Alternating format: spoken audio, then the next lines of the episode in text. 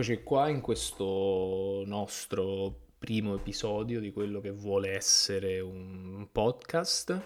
Eh, vediamo quanto riusciamo a portarlo avanti, non tanto per una questione di, di, voglia, di tempo, ma per una questione di argomenti, però insomma al momento una scaletta piuttosto lunga.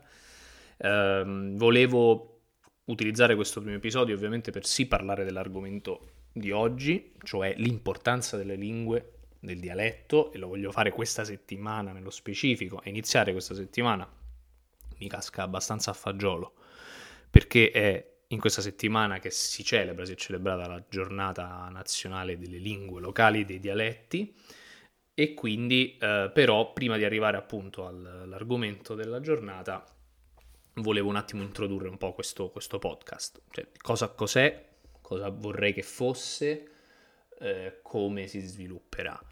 Eh, l'argomento sarà Taranto, il podcast l'ho chiamato Tarantini alle Termopili, vuole essere un, sì, un riferimento storico a queste radici eh, che i, la nostra città ha fortunatamente rispolverato e riscoperto, poi insomma le interpretate in maniera un po' libera, e ormai qualche anno fa, eh, facendo questo riferimento a Sparta, però eh, in realtà eh, per me questo nome viene da una delle mie poesie preferite di Costantino Scavafi, eh, poeta greco premio Nobel del secolo scorso, che in una delle sue poesie più famose, appunto Termopili, ehm, esprime un concetto che, che mi, ha, mi, ha, segnato particolarmente, che è un po' una sorta di, di, di guida, di motto che seguo da quando ho avuto la, la fortuna, dico io sempre, di poter tornare qui a Taranto a vivere, a lavorare, eccetera, eccetera. Onore a loro che scelgono le loro termopili e lì stanno a guardia, nonostante tutto, nonostante tutti. Uh, quindi il titolo di questo podcast, Tarantino e le Termopili, vuole essere una sorta di uh, quasi augurio che uh, ci siano più tarantini possibili alle Termopili di questa città, cioè dove bisogna darsi da fare, dove ognuno deve fare il, il proprio, anche nel proprio piccolo, eh, e il mio proprio, nel mio piccolo, ehm, è eh, fare tra le tante cose anche divulgazione culturale eh, e senza, senza, lo dico senza balbettare, ecco, ehm, portare avanti una, un progetto, non sono il solo a farlo, grazie a Dio, che ha come base quello che potremmo definire il recupero identitario di questa città, che eh, per cause esterne soprattutto negli, ultimi decenni, anzi diciamo negli ultimi almeno 150 anni, se non di più a dirla tutta, abbondantemente di più, ehm, ha, un po' perso la bussola,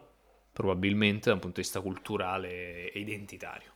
Quindi, eh, iniziamo. Cherete a tutti, salve, buongiorno, saluti a tutti. Cherete è greco, grico, in tutte le lingue greche, anche le nostre eh, del mondo, si dice cherete, salve, saluti. Eh, e iniziamo con questo argomento, appunto, la lingua, il dialetto e la sua importanza. Allora, io da linguista devo dire una cosa abbastanza che potrebbe sembrare paradossale. Eh, la lingua è importantissima, nella lingua c'è tanto della cultura di un popolo, c'è tanto della storia di un popolo, indubbiamente, eh, ma non c'è tutto.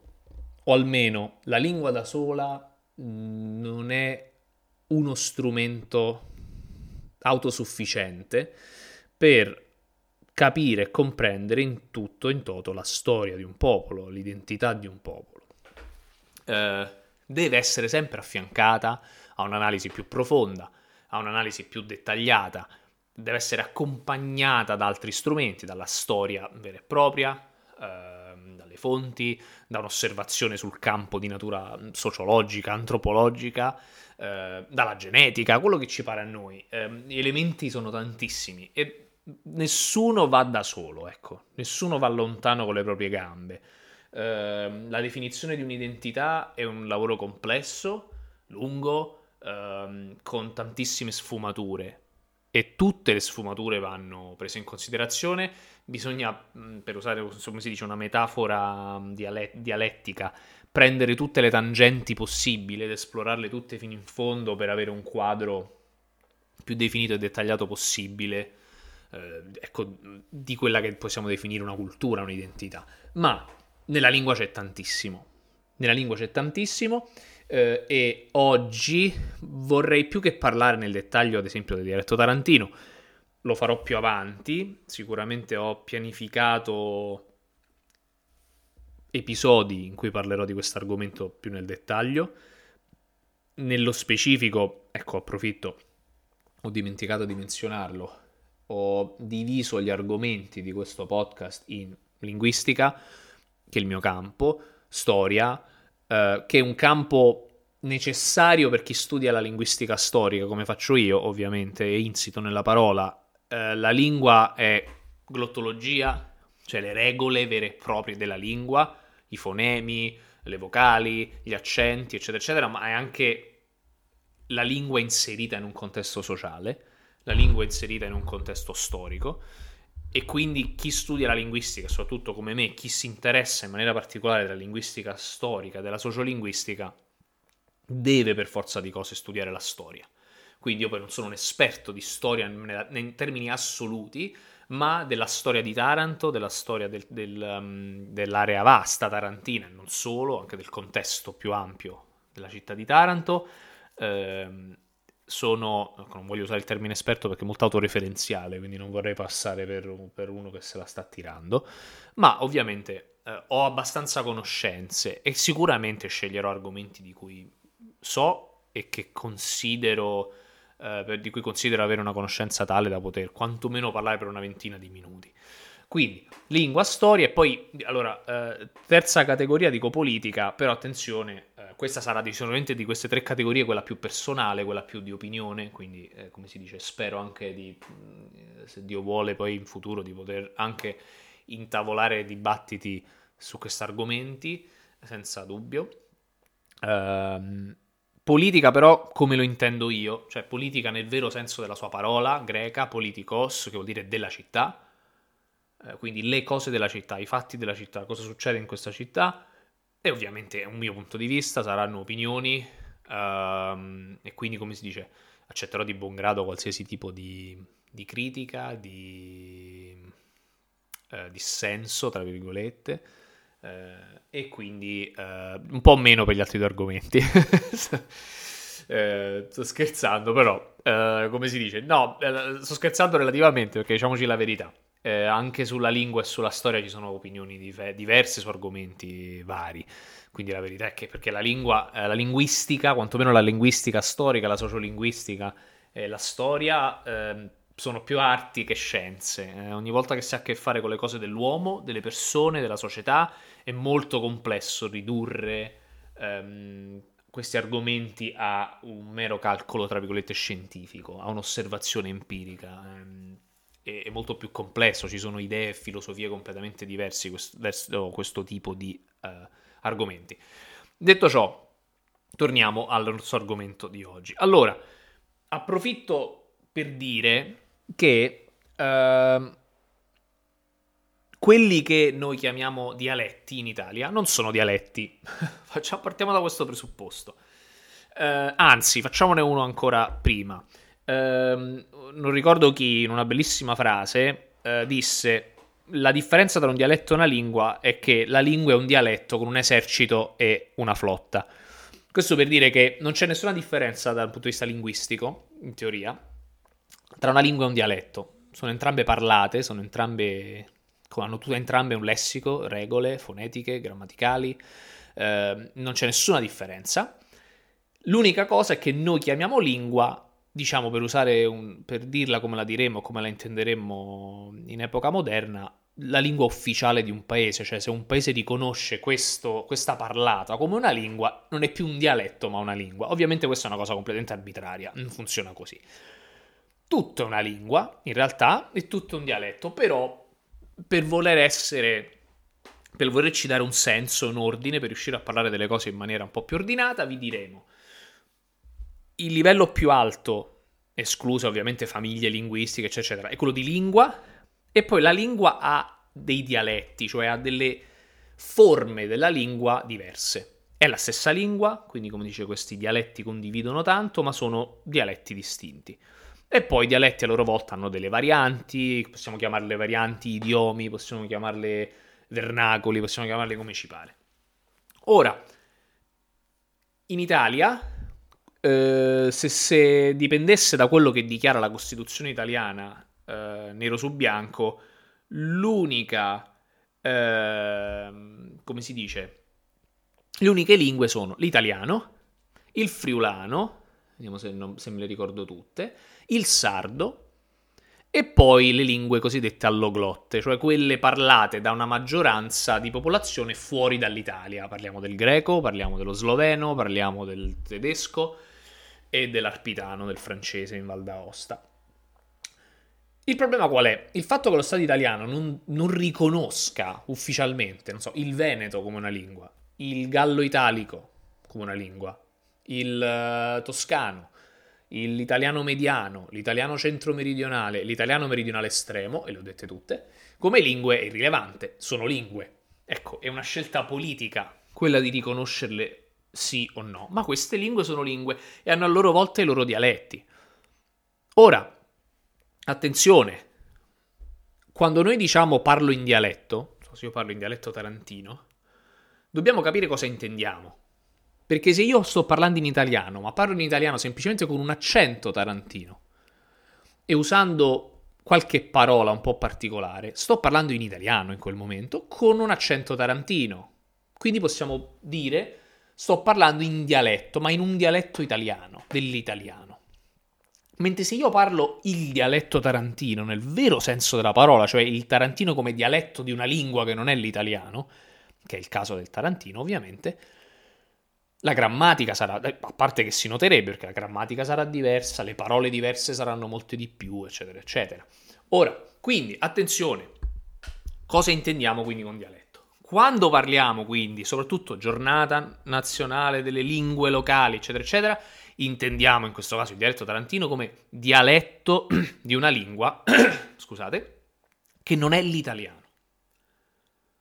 L'italiano e il tarantino sono lingue diverse. Poi il tarantino non è un'isola, il tarantino appartiene a una famiglia linguistica, appartiene a lingua, un dialetto di una lingua specifica, questo è un argomento complesso, ne ho parlato già abbondantemente eh, in altri mm, casi. Il, il tarantino per me, non solo per me ovviamente, è un dialetto della lingua meridionale estrema, quindi imparentato col salentino, col calabrese e col siciliano, nonostante sia molto divergente fonologicamente perché la grammatica e il lessico sono meridionali estremi. Per qualcuno che invece dà molto più valore alla fonetica, è un dialetto della lingua centro-meridionale, quindi imparentata col napoletano, col barese e col lucano. Um, è una questione di punti di vista filosofica della linguistica, um, quindi non entreremo nel merito. Ma quindi quando parliamo del tarantino in questo caso parliamo del dialetto tarantino della lingua che non è, di una lingua che non è l'italiano. Ora, perché è importante questa cosa? Nel... Intanto per una questione storica. Eh, L'Italia, premettiamo l'Italia che è il paese con più lingue in assoluto in Europa. Eh, tra, tra, i tanti record di eterogeneità che ha l'Italia c'è anche questo. Eh, a me fa sorridere, e non voglio trasformare questa cosa in una polemica politica, eh, non mi interessa, ma a me fa sorridere come nel 2023 quando tutti abbiamo, tantissime persone hanno accesso a informazione, a cultura, Internet è una cosa orribile, um, se non fosse che grazie a Dio in realtà poi ci ha semplificato la vita, ci ha facilitato la vita in tanti sensi, soprattutto per me la facilità con cui abbiamo accesso alla conoscenza, alla cultura. Uh, per me è folle che nel 2023 ci siano ancora persone, ci siano ancora politici che veramente pensano che, dico l'Italia, ma questo vale per tutti i grandi paesi, cioè paesi con 50, 60, 70, 80 milioni di abitanti, sia omogenea. Follia. L'Italia non solo non è omogenea, l'Italia è il paese più eterogeneo d'Europa sotto tutti i punti di vista. È il paese al mondo con più cognomi, per farvi capire. Quindi questo già è indice di un'eterogeneità linguistica enorme. È il paese d'Europa con la più alta differenza genetica al suo interno. Nel caso dell'Italia la differenza va tra nord a sud, anzi diciamo più nord-est, eh, nord-ovest, sud-est. Um, ed è il paese d'Europa che ha, una, ha avuto una storia di frammentazione politica più, più, abbondantemente più costante, e frammentazione etnica, storica, più costante e più duratura e più palese che in qualsiasi altro posto in Europa. Questo cosa ha fatto? Ha fatto sì che quando arriviamo al momento in cui viene fatta l'Italia, ehm, in Italia si parlano appunto otto lingue, nove lingue, più quelle che tra l'altro per carità vengono considerate alloglotte, tedesco, eccetera, eccetera, ma la verità è che il greco qui in Italia si parla ininterrottamente da 3000 anni. L'albanese, ad esempio, che in Calabria, in Salento, in Sicilia si parla, e qui da almeno 500 anni, quindi ormai considerarlo francamente barberesh, come, come si dice in lingua albanese locale, una lingua straniera alloglotta, un po', un po così. Eh, lo sloveno, l'occitano, il provenzale che si parla nei confini nel nord Italia sono nativi di quelle zone. Ok, non sono import- lingue importate. Ecco, non è come ecco, il romeno. Quanta gente c'è rumena? No? I romeni sono il gruppo etnico eh, più numeroso in Italia, straniero. Quindi pa- tante persone parlano il romeno in Italia, ma quella sì che è un'alloglotta, perché noi storicamente sappiamo che mo- i romeni non sono nativi di queste zone, in nessun momento la lingua romena è, è è, si è radicata, è stata radicata in questo territorio, quindi consideriamo il romeno una lingua straniera a tutti gli effetti. Non possiamo farlo con le altre lingue. Chiaro che sono qui, che, che sono parlate qui da secoli, millenni in alcuni casi, o semplicemente che sono che si parlano in zone in cui si è sempre parlata quella lingua e che, e che a un certo punto sono ricadute all'interno del territorio italiano. Ora, queste lingue cosa ci dicono? perché l'Italia ha così tante lingue? L'Italia ha così tante lingue perché l'Italia, che può sembrare un'isola, cioè che può sembrare una sorta di posto che ha una sua omogeneità territoriale, cioè perfettamente così, no? Confina- le Alpi la chiudono dal nord e poi è circondata dal mare, lunga e stretta. L'Italia è un ponte tra il nord e il sud Europa, tra tra l'occidente d'Europa e l'oriente d'Europa. La verità è che è al centro del mare più trafficato della storia dell'umanità questo ha fatto sì che l'Italia da sempre è stata un crocevia di popoli diversi. Parleremo più avanti, in un altro giorno, del, delle dominazioni straniere del, e, e della falsa percezione che abbiamo dei movimenti di persone inerenti a queste dominazioni, ma una cosa è certa, in antichità l'Italia era, un, era un, una penisola abitata da tantissime popolazioni diverse. Queste differenze si sono mantenute anche quando c'erano i romani che hanno unificato l'Italia, mm, ma banalmente perché per i mezzi che c'erano all'epoca ehm, potevi sì in qualche modo appianare le differenze, quantomeno da un punto di vista politico e sociale, ma non potevi cancellare, non potevi raggiungere ogni picco, ogni montagna, ogni vallata. Quindi la verità è che quelle differenze sono rimaste, tant'è che se oggi vediamo una mappa delle lingue d'Italia, cioè quelle che vi ho menzionato, e la sovrapponiamo a una mappa etnica dell'Italia, nel 300 a.C., quindi prima della conquista di Roma, sono quasi identiche. Cioè, dove vivevano i Galli, oggi si parla il gallo italico, dove vivevano i Greci, oggi si parla l'italiano meridionale estremo, dove vivevano gli Oschi, oggi si parla il meridionale centrale, eccetera, eccetera. C'è un'ovvia durata, c'è un'ovvia resistenza di questi elementi specifici, etnici e culturali, nel substrato dell'Italia moderna. Ora, quindi, non voglio durare, voglio, insomma, la mia idea è che questi podcast durino non più di 20 minuti in teoria, quindi siamo a 18 e 36, quindi concludo. Ehm, entrate in quest'ottica. L'italiano, ricordiamocelo, fino agli anni 50, anni 60 del secolo scorso, quindi non di, del secolo scorso, era ancora parlato solo dalla metà della popolazione prima del 1860, prima dell'unità d'Italia, era parlato da nessuno, era parlato dal 5-10% della popolazione, cioè quelle, quegli intellettuali che avevano fatto una scelta di imparare questa lingua. Una lingua artificiale, una lingua letteraria, una lingua creata a tavolino, e che poi a tavolino è stata in, diciamo, imposta, poi non con le manganellate penso, uh, ma sicuramente in qualche caso sì, è stata imposta una popolazione che parlava tante lingue diverse e il motivo per cui l'italiano standard, quello della Crusca, non lo parla assolutamente nessuno, perché tutti gli italiani, anche i più culturati, più, le persone più importanti, fanno trasparire nella loro parlata la loro provenienza geografica. Uh, quindi liberissimi di essere appassionati della lingua italiana, rimane una lingua con una sua tradizione letteraria importante. Ma in questa settimana ehm, concentriamoci sulle nostre lingue, sono importantissime. La lingua è importante perché nella grammatica di una lingua, nei suoni di una lingua, nelle parole di una lingua c'è tutto. C'è la nostra storia, eh, ci, sono le persone che sono passate da questa città, ci sono processi storici, sociali e culturali. Ne parleremo molto più approfonditamente in un altro episodio, dove andremo a parlare appunto proprio del, del dialetto tarantino, di com'è, di perché è com'è e cosa ci dice questa cosa, ma partiamo da qua, partiamo da questa piccola lezioncina microscopica di linguistica eh, e non ci vergogniamo, ecco faccio proprio un, un, appello spassionato a tutti quanti, io ci provo, lo faccio nel mio piccolo, non ci vergogniamo di parlare il nostro dialetto, liberiamoci di questo orribile stigma che questo Stato ha, ha messo, eh, l'intelligenza di questo Stato nei decenni ha messo sulla parola dialetto eh, e trattiamo queste come lingue, hanno una loro storia, hanno una loro nobiltà, hanno una loro letteratura, tradizione, parliamole senza vergogna. Cioè parlare in dialetto non vuol dire essere dei cafoni, parlare in dialetto non vuol dire essere ignoranti, nella maniera più assoluta.